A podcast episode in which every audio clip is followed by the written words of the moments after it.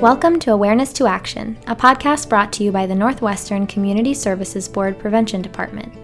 I'm your host, Casey, a social worker and prevention specialist here in Virginia. Our podcast goal is to promote wellness through conversation, connection, and action. We hope each episode will leave you feeling inspired and motivated to look for ways to get involved in your own community. Today, I'm so happy to welcome our first guest, Robin Blumenthal.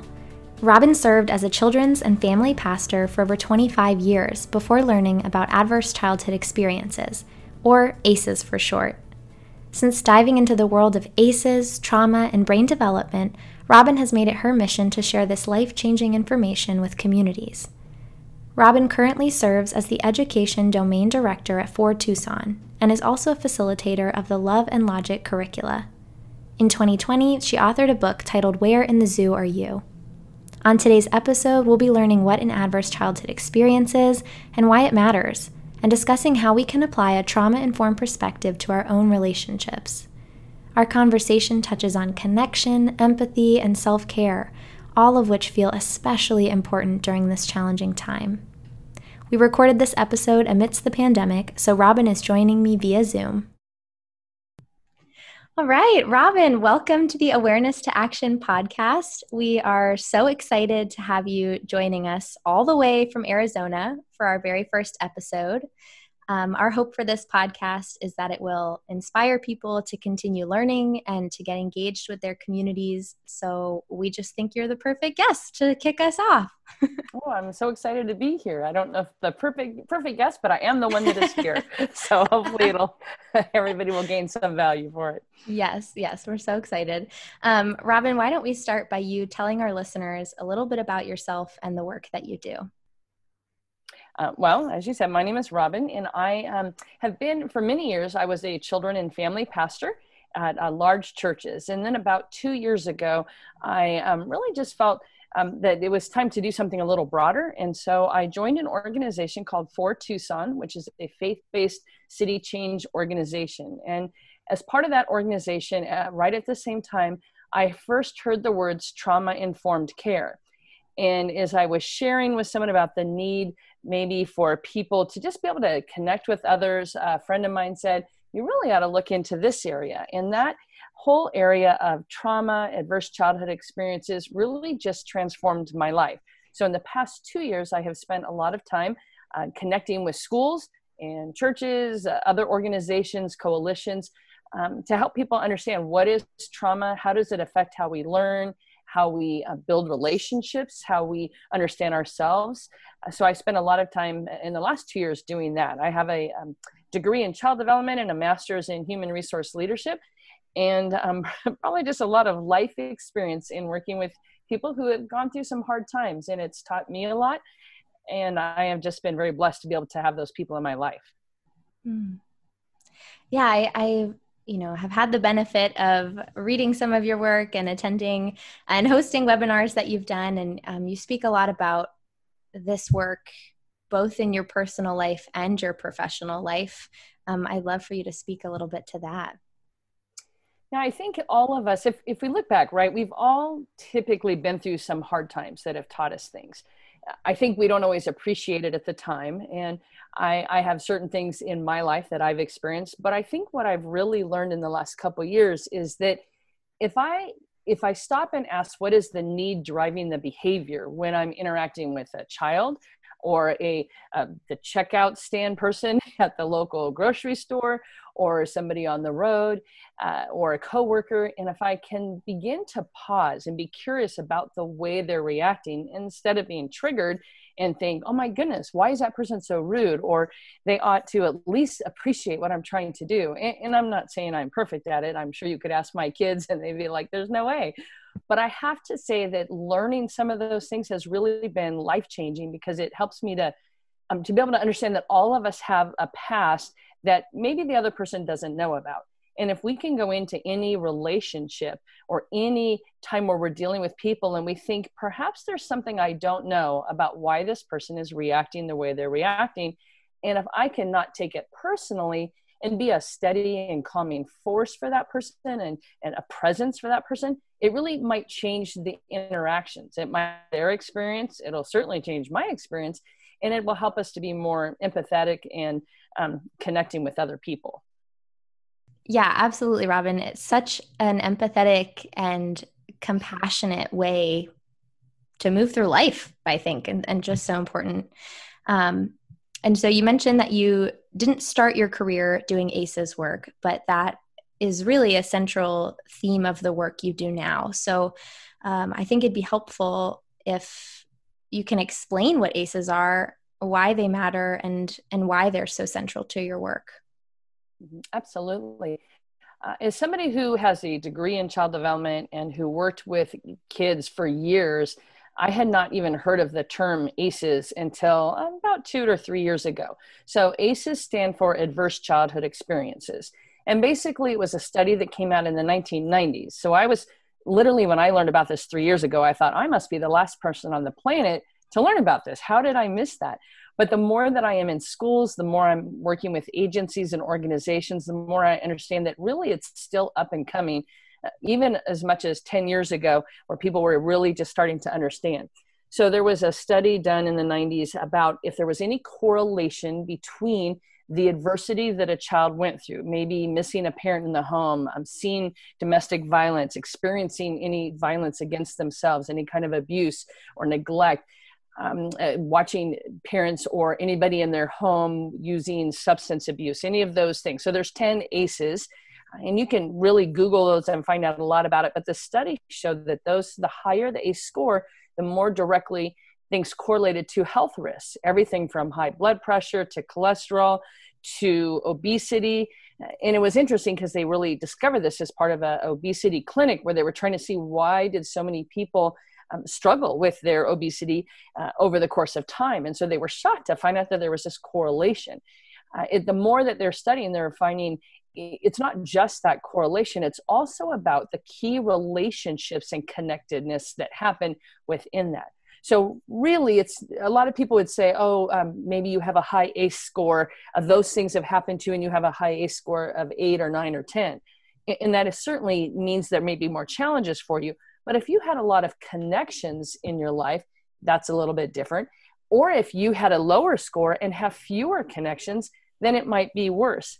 The other thing with all that that doesn't even take into account things we know now that affect um, how we relate with others uh, everything from our environment uh, racism um, the just the safety how safe we feel in our neighborhoods uh, things that go on in our lives even um, the whole autism spectrum there's so many things that affect how people relate. Whereas before we might have said years ago without knowing we might say well that was when you were a child you know put on your big girl panties and deal with it. Well the reality is they're finding that these aces and these other adversity things really changes a lot of our um, the, the way we think the way we respond the way we react the way we hold the stress in our bodies and all of that really plays out. So as we understand more about that we can be more both compassionate and giving to people right? We can be able to, to understand. That doesn't mean that i say well something bad happened to you so everything's I can't, you, you're not responsible for the way you act.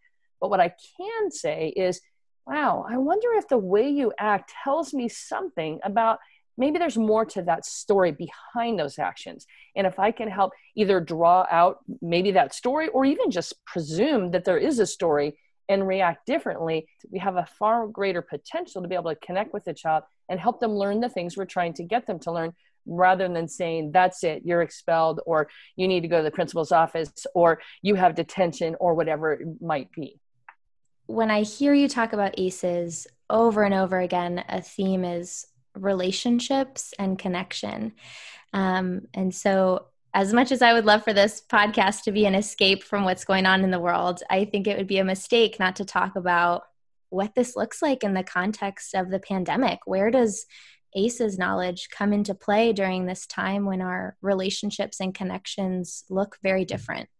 Mm-hmm. That's a great question. And I think that's one of the things that in the beginning people maybe overlooked. I know I'm I sit with a lot of groups of educators and I think that's the piece that social emotional connection piece that people are understanding more and more that is missing. Certainly, we're missing uh, certain aspects of i'm not teaching as much on history or math or or other things that matter but really the things that make us more successful in life are how do we interact with other human beings so i can speak personally for example um, my family we uh, t- about two years ago we opened our home to a foster daughter um, who was um, in the had been in the foster care system so you can imagine that anyone in the foster care system likely has a lot of aces or a high A score, they wouldn't be in the foster care system. And when she came to live with us, she had to redevelop all those connections. Were we going to be safe? Because my telling you you're safe and you feeling safe are not the same. She had had a lot of moves and disruptions. About a year after having her, uh, we adopted her. And, and I say all this because, to bring it back to COVID because when school the school year started, even though she had been at the school she's at now last year, it was a new year all over. So you add students who do online learning who maybe that's not their best way to learn, certainly just their style of learning. And then in this case, you're you're not really connecting, right? I see a face, but what she didn't have is her IEP teacher had changed, her choir teacher had changed. Those were the two she thought would be the same. And then of course, as a sophomore or a junior rather, you have all new teachers. So when a teacher would say, You're not doing it right, she would really struggle with that. Oh, this teacher is so mean. I don't care. I hate this school. I hate COVID. I hate all this. And really, the need driving the behavior was I don't feel connected. I don't know that this person is really there for me. I don't feel that we, that this person is my anchor or a steady, consistent um, relationship in my life, right? Because there's not even the the live meeting so we had a couple live meetings and that really helped but even that think of that not only as as a student think of the senior citizens in covid right who are disconnected from everyone else uh, the the people those of us who are working for home and and sometimes it's great. I mean i'll be the first person to admit i have my crocs on that are just very comfortable and, and just really soft pants that i wouldn't wear if i was going to be somewhere else. So that part's great but feeling connected that we are all in this together is really hard when it's in just a virtual format. And if and in our society i would say that many people don't really have connections like they used to i was just a part of a conference and dr bruce perry was sharing that if you look at society over the last i don't know 100 years the groups that we lived in the family groups the neighborhood group the neighborhood groups all of those are getting much smaller so we have fewer and fewer opportunities to connect because not everybody connects in the same way. Certainly, we all have different personalities. And at least even in my neighborhood, uh, there I was walking by a house this morning and I thought they always have their house so nice, but I couldn't even picture what those people looked like. And I have lived here for 16 years. That's that lack of connection. And the higher our ACE score, the, the more things we have struggled against, or the more things currently with the pandemic, the more important those connections are so that we all um, kind of have that common ground and we can uh, feel empathy for each other and, and, build relationships. So I think that's why COVID makes it even harder to do that. We already struggled in many ways, and now you add all of this, it, it makes it harder. Yeah. Yeah. And it's, it seems so I, counterintuitive almost in a way because I think I can speak for myself when I'm really struggling or you know, looking at the winter months that lie ahead with this pandemic, it's so much easier to just draw into yourself and not reach out and try and strengthen those connections and make more connections. But that's ultimately what will be so helpful to our overall health, really. Absolutely. And a lot of people think about this the higher adversity you've experienced and the more um, unsafe things, the less you want to be vulnerable with the people around mm-hmm. you our, our brains begin to predict trust and safety or they predict threat so people who have had a lot of really rough experiences and not okay things if you were to say something to me that i thought was a little off-putting i would maybe think oh you're having a bad day or maybe you didn't mean to say that or i might assign that uh, I, I can just forget that but if i'm somebody who really predicts threat because of what's happened in my past or in what's happening in my world now then that makes me shut down even more. So I don't want to even uh, approach you and say, hey, that really hurt my feelings. Or could you explain what you meant by that? I just assumed that you meant harm. And then it makes it harder for me to trust even again. And that that cycle really is um, important. I was uh, sharing recently about a year ago i was stepping out on our front porch and it was in um, like no, early november and i stepped on what i thought was a hose. As i'm walking out it's dark i'm carrying the recycling out. We have a house full of people and in my head, I'm thinking, we don't have a hose on the front, front porch. And then I hear the unmistakable sound of a rattle. Oh. We live in the desert, and I had stepped on a rattlesnake. Now, fortunately, it was laid out and it was cold, so it wasn't very quick. And I jumped. My fight, flight, or freeze, right, went into action yeah. as it should for me to get out of the way.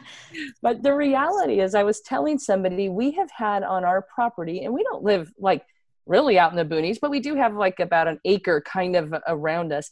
And we have had six rattlesnakes on our property, like front door, back door, garage in the last year. Wow. So right when the pandemic started, there I had walked into the garage and there was a, a coiled rattlesnake. I as soon as I as the door the the light was off. There's a theme here. I need to turn on the lights and look first, right? I stepped out. I heard the rattle and I saw the coil, and it's a huge snake if i showed you the picture. And i'm screaming and you know kind of frozen and anyway i've never gotten bit but i have to tell you that having more and more of those experiences makes me more and more cautious right? Because my brain is yeah. like there could be a snake here. You've had a snake there. You've had a snake. In fact just a couple weeks ago we said oh let's go for a walk. No there'll probably be a snake. And sure enough there was. And it was right in our driveway and i'm like oh my gosh so if you were to say to me oh that's probably not going to happen again that's one thing but my brain has had that happen so many times that there's that fear. So if you if that doesn't mean that i'm not looking at the beauty of everything around me but i'm way more cognizant on all the danger around me. So think of a child who's gone through that or adults who now are living in an area where they don't feel safe or think of the political climate or think of the racism think of the unrest in our country and the more you'll talk to people you'll see some of them are really in that fearful state. They don't feel connected. There's more and more things happening. And so they're thinking i got to be careful because the world is out to get me. And it makes it really hard to be vulnerable then and connect with others. Yeah. Yeah. I just i think that rattlesnake is such a powerful analogy and the uh negative part of a podcast is that our guests can't see that. So I think we'll have to attach that picture to our podcast page. I think people need to understand what you're experiencing you step out onto your porch. It was a large snake, I'm telling you. Yeah. Uh, um, well, I mean that's a pretty good segue into into my next point, which is that you recently wrote a short story titled "Where in the Zoo Are You?" for children of all ages and for the adults who teach, work, and love them. Um, from my understanding, it's a tool you developed for the community to help children and adults navigate and understand this really challenging time. Um, can you speak to what inspired the project and how you hope it will be used? Yes, uh, it was early on in the pandemic, and I have to be honest, I was one of those people thinking, oh gosh, give it two weeks, we'll be back to normal, everyone's overreacting and I wasn't necessarily vocal with that, but I worked with some people who said things like, if you're wearing a mask, you probably just don't have enough faith. And at the same time, I would talk to other people who actually even had a faith community who were saying things like, this is all China's fault. And then other people who were like, I can't go outside until there's a cure. And as I, the more people that I talked to, uh, and then I was in some school settings uh, for social emotional learning, and they were talking about the different experiences kids were probably having at home. There are some kids that have a nice home and nice mom and dad living at home, and they have a computer and internet, and they have all the things they need. And then there's other kids. Can you imagine a single mom living in a one bedroom apartment with three kids, maybe, or two bedroom apartment, and they're cooped up and there's no internet? And the more I thought about that, the more I realized that all of us are in the pandemic, but we're not all having the same experience. And my experience, whether it's good or bad, shouldn't invalidate your experience. Mm. It's both of us have different experiences, and both are equally valid. Trauma isn't as much about what happens to us as it is about our perception and how we process what happens to us. for you, the snake story, for example, might not have been scary. My stepmom is petrified of snakes, and I think she would have probably went into a canato- uh, catatonic state, right? So, so all of those things are they're not right or wrong. That's how it reacts. So, in this book, I, I decided to write it in the course of a story. So it takes place in a zoo and there is a flood and it's about 10 days before the educators like i was thinking as schools go back but in this case the zookeepers can go in to rescue the animals and see how they're doing and each animal each grouping of animals i think there are 12 different animals has had a different experience so the giraffes for example their necks are just above water for this whole time they're just waiting thinking that they're not going to make it versus the anteater, Alexis, the anteater, she climbs up to the top of a hill, as do all the ants to get out of the water. So she's perfectly happy. So the idea is that all of us have had different experiences, but we need to understand that just because our experience was better or worse doesn't mean that yours counts any different. So, how do we all empathize with each other? Because empathy really opens the heart and the mind to learning. If I can come along beside you and say, I'm really sorry for your experience or for your loss or for what's happened, it makes a big difference rather than saying, well, it could have been worse or it could have been better or I don't know why you're worried. Everything's going to be fine. All those things are less than empathetic responses. And it means that people in general then have um, can disconnect and they don't feel as um, that somebody's standing there with them that whole idea of just being present with you even if i don't agree or i don't have the same experience i can still be present with you and that helps to healing really all the studies show that the biggest avenue for healing is to be able to have one empathetic caring adult in someone's life kind of your 3 a.m person right who are you mm-hmm. going to call and if I have um, time uh, to, to share, we'll talk a little bit more um, about the book, but let me share this brief story. Many people will think, well, I just can't be there for someone, or I only have so much time. Um, I believe the story was told in one of Dr. Bruce Perry, who's done great work in this area, uh, by somebody um, and, and in this story, it was a school, and they were talking to a senior getting ready to graduate, and she was very anxious about the future. So the school had asked her, Who does she most connect with? And she said, Can I think about it and get back to you? Couples, a couple days later, she came in and she told this story. She said, When I was eight years old, now remind you, she's just getting ready to graduate high school. She said, When I was eight years old, we lived in a trailer park, and I lived with my dad. At the time, he was abusing me and nobody knew. And she said, Well, every day at three o'clock, the lady who lived in the trailer next door would come out and drink lemonade on the porch. And if my dad wasn't home, I would go outside and drink lemonade with her. She said, But if my dad was home, it wasn't safe for me to go outside. So I would put a note in my window that said, I cannot come out today. And that lady would bring her chair and sit under the window and drink her lemonade. And she said, That's the person who I felt most connected to. And she said, But the funny thing is, I never even knew her name. And I share that story because we never know who that connection can be for us. It oftentimes, I was in a seminar recently and they said whatever study had been done showed that more often than not, people who put down their, their biggest person they connect to was a teacher, not always their parent. So it can be anybody, it can be a neighbor. So wherever our listeners are and whatever they're doing, they can be that connection to someone. So going back to the zoo book, that was the whole idea is that the zookeepers had to involve the community so that they could provide the connections and the support and the systems and the healing that the animals needed. In this case, if I were to say, which animal do you most connect with? And you would name that animal or i was more connected like the gorillas but then later i felt more connected to the prairie dogs.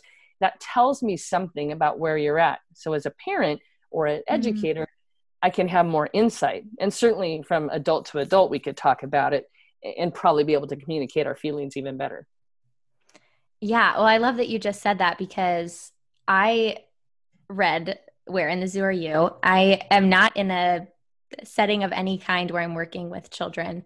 Um, but I showed it to some of my friends because I was like, look at this is how we can understand what this time is like for one another. And it's, it, I mean, where in the zoo are you is just such a wonderful resource, I think, because it, it makes it easy to understand and it, it's you know the, it's not only important for adults working with youth it, it really is important for those of us who are working in adult only contexts to be able to understand that as well.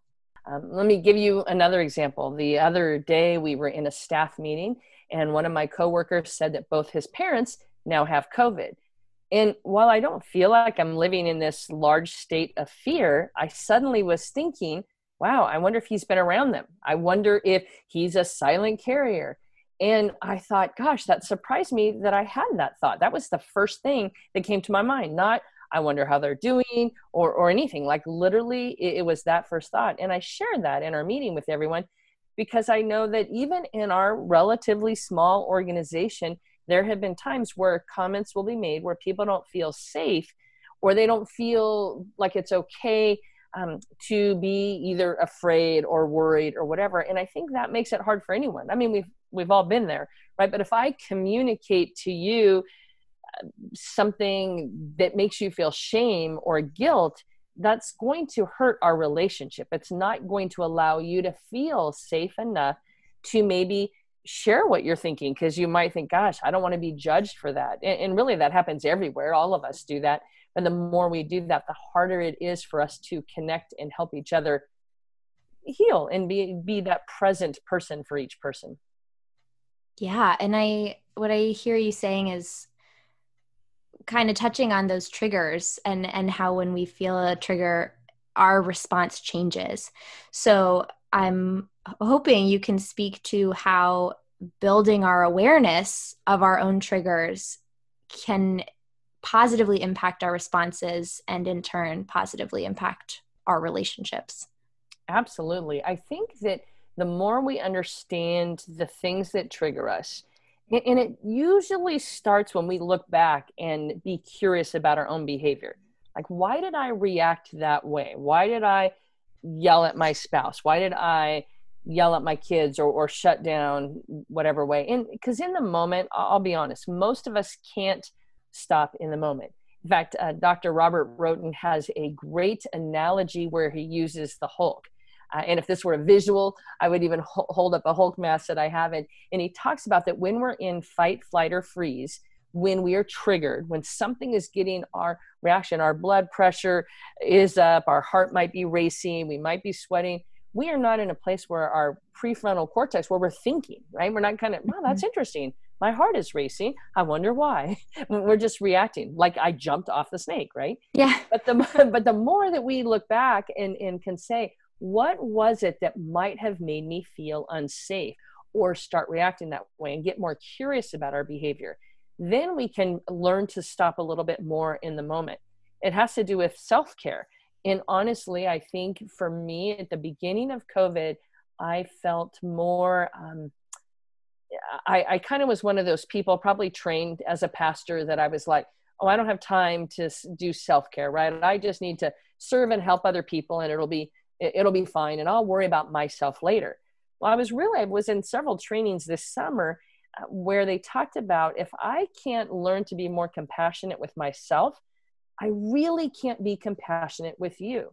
Because if i don't give myself space to to heal or to deep to do some deep breaths then if you do that i'm likely going to make you feel lesser than that you have the need to do that and that was so true like stab in the heart you know i was like oh my gosh that is that is so what has happened to me so i have tried to learn even through the pandemic i guess you know necessity is the mother of invention right mm-hmm. when there have been times where i find i have been so short with my kids or so uncompassionate with some of the people around me i wonder what i need to do to get in a better mm-hmm. space so that i can be there for the people that I love. Maybe they're my students, my family, my coworkers. And I think that's really important. Um, one of my friends um, who does a lot of trauma informed work talks about being curious. And I think that's the, my, my word lately is curious as to how I'm responding, curious as to how someone else is responding and mm-hmm. what that curiosity might lead me to to ask or or even if I were to say, gosh, I, I wonder if you have been or i see casey that you have responded in this way i'm curious what's going on in your mind right now or your body or, or what might have popped through your head? Because i feel like i something happened just now you know that kind of a thing. Mm-hmm. and if i can approach it empathetically instead of like what's wrong with you and why did you react like that? then you might be curious and say you know that's a good question. And then we could get to the the point of it and then that brings hope right? That brings us to be able to say ah okay. I learned something about that. Yeah. Um, i once heard someone say that the best piece of advice they'd ever gotten was to go slow and be curious. Mm-hmm. and it's just so true. I mean when when does it ever benefit myself or anyone else when i'm rushing through my life writing off my feelings writing off my responses and just go go going? Um, it is always better to slow down to ask to explore what i'm feeling. Um, and yes as you said it brings about hope. And um, i love that you just mentioned hope because i think a really key part of any conversation about ACEs which i think can can feel a little bit intimidating when you first start to learn about them the important piece is hope. And we know that what is predictable is preventable. So can you speak a little bit to how we can change the direction of the future even if risk factors are high due to ACEs even if we're in this really wild time of the pandemic Mm-hmm, absolutely. I think that's probably the, the key question. Not that I have, you know, a thousand answers, but I can tell you that any answers that come up are most likely going to involve the words relationship, self care, and empathy, if I were to name a few of them. So, relationship, whether you are the person who is really struggling or whether you're helping somebody who's struggling, that relationship and that connectivity is really in, important. It's a preventive um, factor, one of the highest. As I said, one time um, there was years ago when I was learning about child development in college, I remember there was some famous study, and I keep thinking someday I'll look it up. But they were talking about what's the difference between when somebody has a horrific childhood and they become president of the United States versus they become a psychopath killer. And they said that the, the, if they had to lay it all out, the thing that seems to be proven is that it is key relationships whether it's the parent or the teacher or the grandparent but mm-hmm. somebody that communicates unconditional love and support that doesn't mean that you may not even have to have some kind of hard follow through and i think in our society as parents and as teachers uh, people who work with children or other adults sometimes we think well i can't be both consistently loving and allow a consequence mm-hmm. or i mm. can't be both consistently loving and and see that person maybe have to pay for something they did go to prison mm-hmm. or lose privileges or lose their job but you can I, i've had to sadly let go of several employees over the course of my life. And not that i do it always great but i try to say this we are still here for you but you're not able to work here in this place. Where mm-hmm. so many times what we say well you're fired give me your key escort you out the door and we ruin the relationship and cause even more trauma. So one of the ways going back to the the hope is to be that relationship or to seek out those relationships. Another thing i think in involved with that is community that mm-hmm. people need to find a community of like-minded individuals. That might be in their faith community it might be in their neighborhood it might be in their family. But it's hard because if you don't trust people it takes that vulnerability. And i think the more we learn that i'm going to try again that relationship maybe wasn't the best place or this place was good for that season but now it's not good for this season i know that um, this summer i knew several ladies who were really struggling and so i did a um, book club on zoom with um, Brene Brown she's written some mm. great stuff and i thought i need to learn this i wonder if there's anyone else who might need to learn it and yeah. everything like oh, that's so nice you did that. I said, no, I just needed accountability to read yeah. this book. And honestly, we grew closer, and many of us never actually even met, right? Because mm-hmm. it was mm-hmm. COVID and they weren't people that I've actually met outside of this. Um, I think the other thing with self care is really stopping to ask, what is it that helps you to feel more grounded, to feel safe, to feel refreshed? Because what mm-hmm. helps you isn't the same thing as what helps me.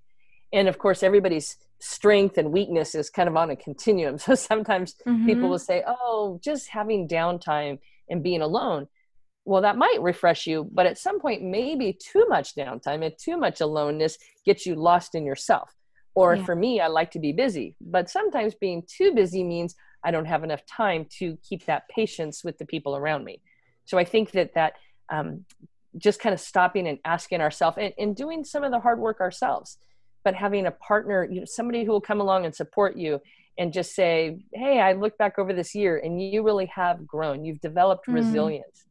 And, i think resilience is another huge thing is is parents as um, teachers as anybody in the community how do we help encourage people to build real you know resilience? Uh, we were having a little bit of tech problems on here mm-hmm. right yep. And, and one of the things for me is um, i found at this conference i was helping with people were asking me about all this tech stuff and i had to laugh because before covid i literally i think i'd been on like two zoom in my life but my job depended on it. So i ha- i just kept at the hard work but i have to say that looking back i was like wow i did it. I was able to do that.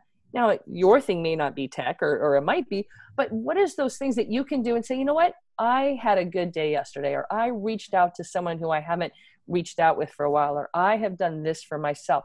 Those are ways that we can build resilience and it all comes through struggle in the right increments. Mm-hmm. and i think self-awareness and reflection are such key pieces of that. How do we how can we learn from our experiences from our struggles if we're not taking the time to really process what has happened? And i think one of the best ways to do that is is with someone that you trust, someone from your community. Absolutely. So, mm-hmm. you know. And I think being gracious with yourself too. When there's mm-hmm. days where you're like, I really should have thought that through. Mm-hmm. I the other day there was a poor senior citizen that I help with, and she had called me. I kid you not, like five times, and I thought, oh, I just don't have time to do this.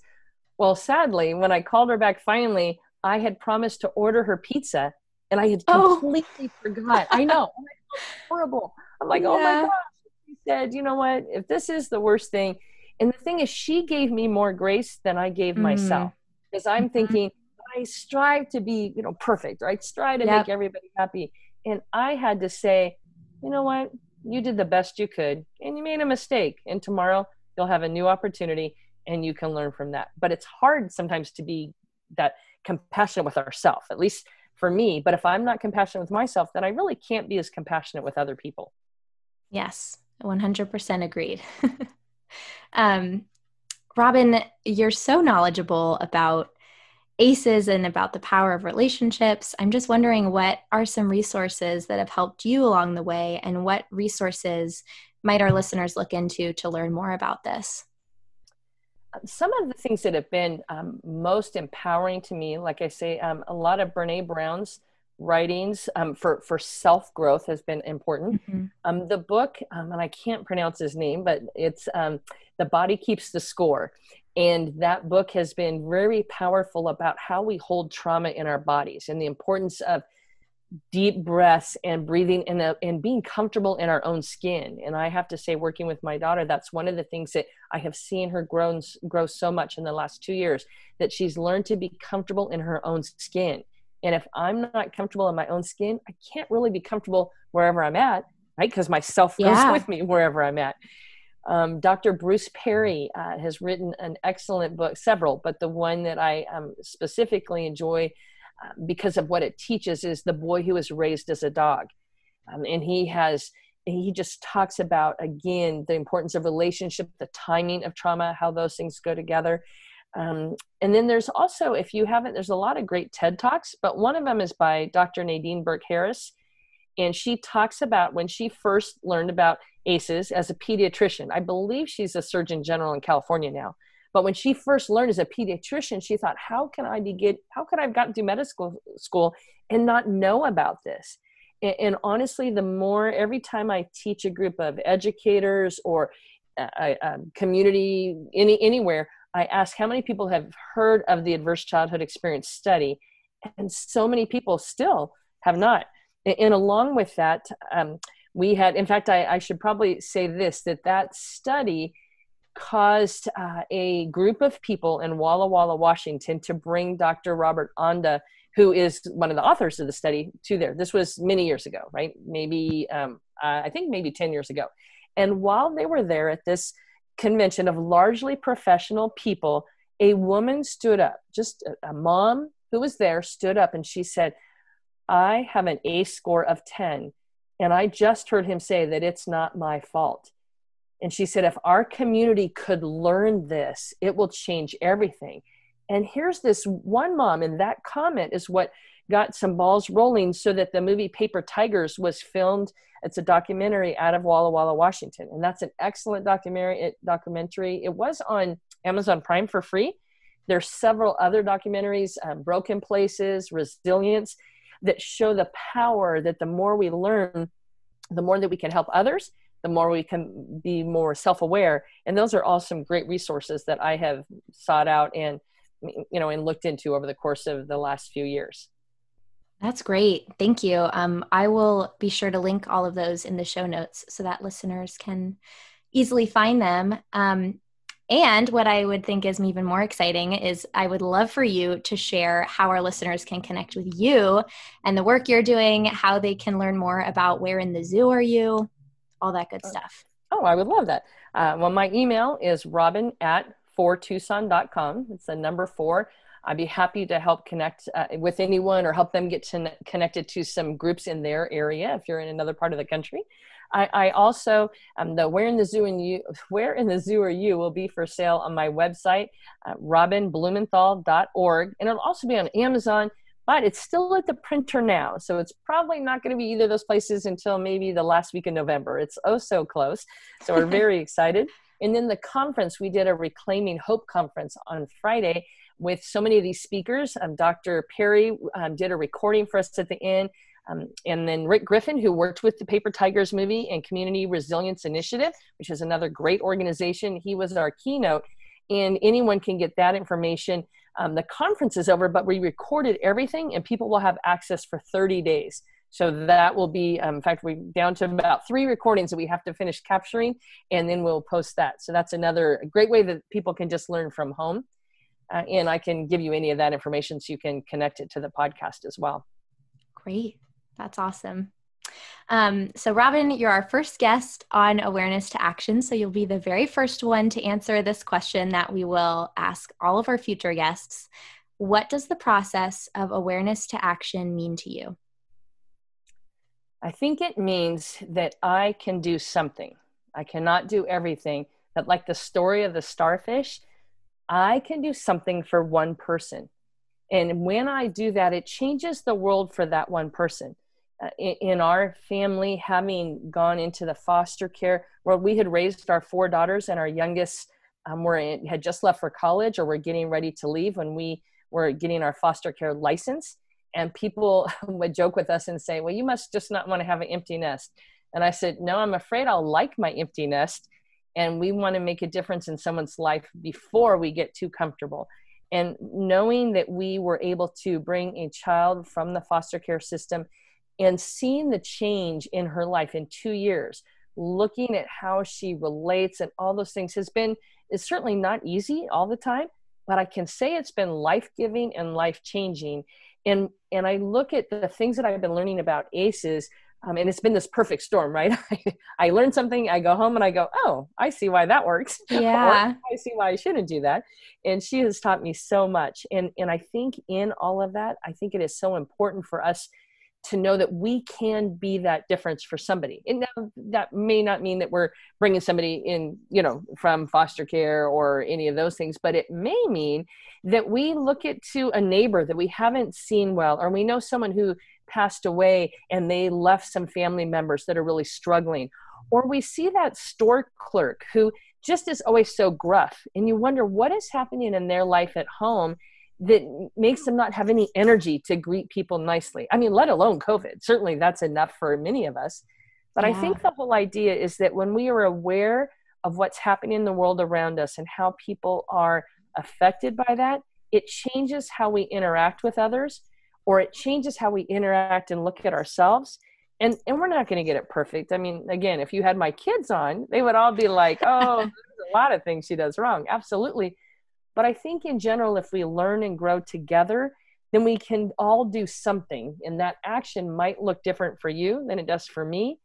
But I can say, if I never heard of this three years ago, and I now started a conference because I knew people need to hear about it, then there's something anyone can do. I'm just, you know, just Robin, somebody who is out there and felt called to do some of these things. And I think all of us feel that calling to do in whatever that is, that's our action. And that's what's going to really help us to um, just, I think, to be able to build resilience to say, hey, I did something. Yes, yes, yes, yes, all of that. I love that. Um, Robin, thank you so much for being here. Your passion for your work is both evident and inspiring. And I love that technology lets us connect even from across the country um, so that you can be here with us today. Thank you so thank much you. for your time. Oh, thank you for having me. I'm honored to have uh, been a part of this, and I um, hope that uh, you continue to to inspire people by doing this great work and and uh, doing this podcast. So, thank you for having me.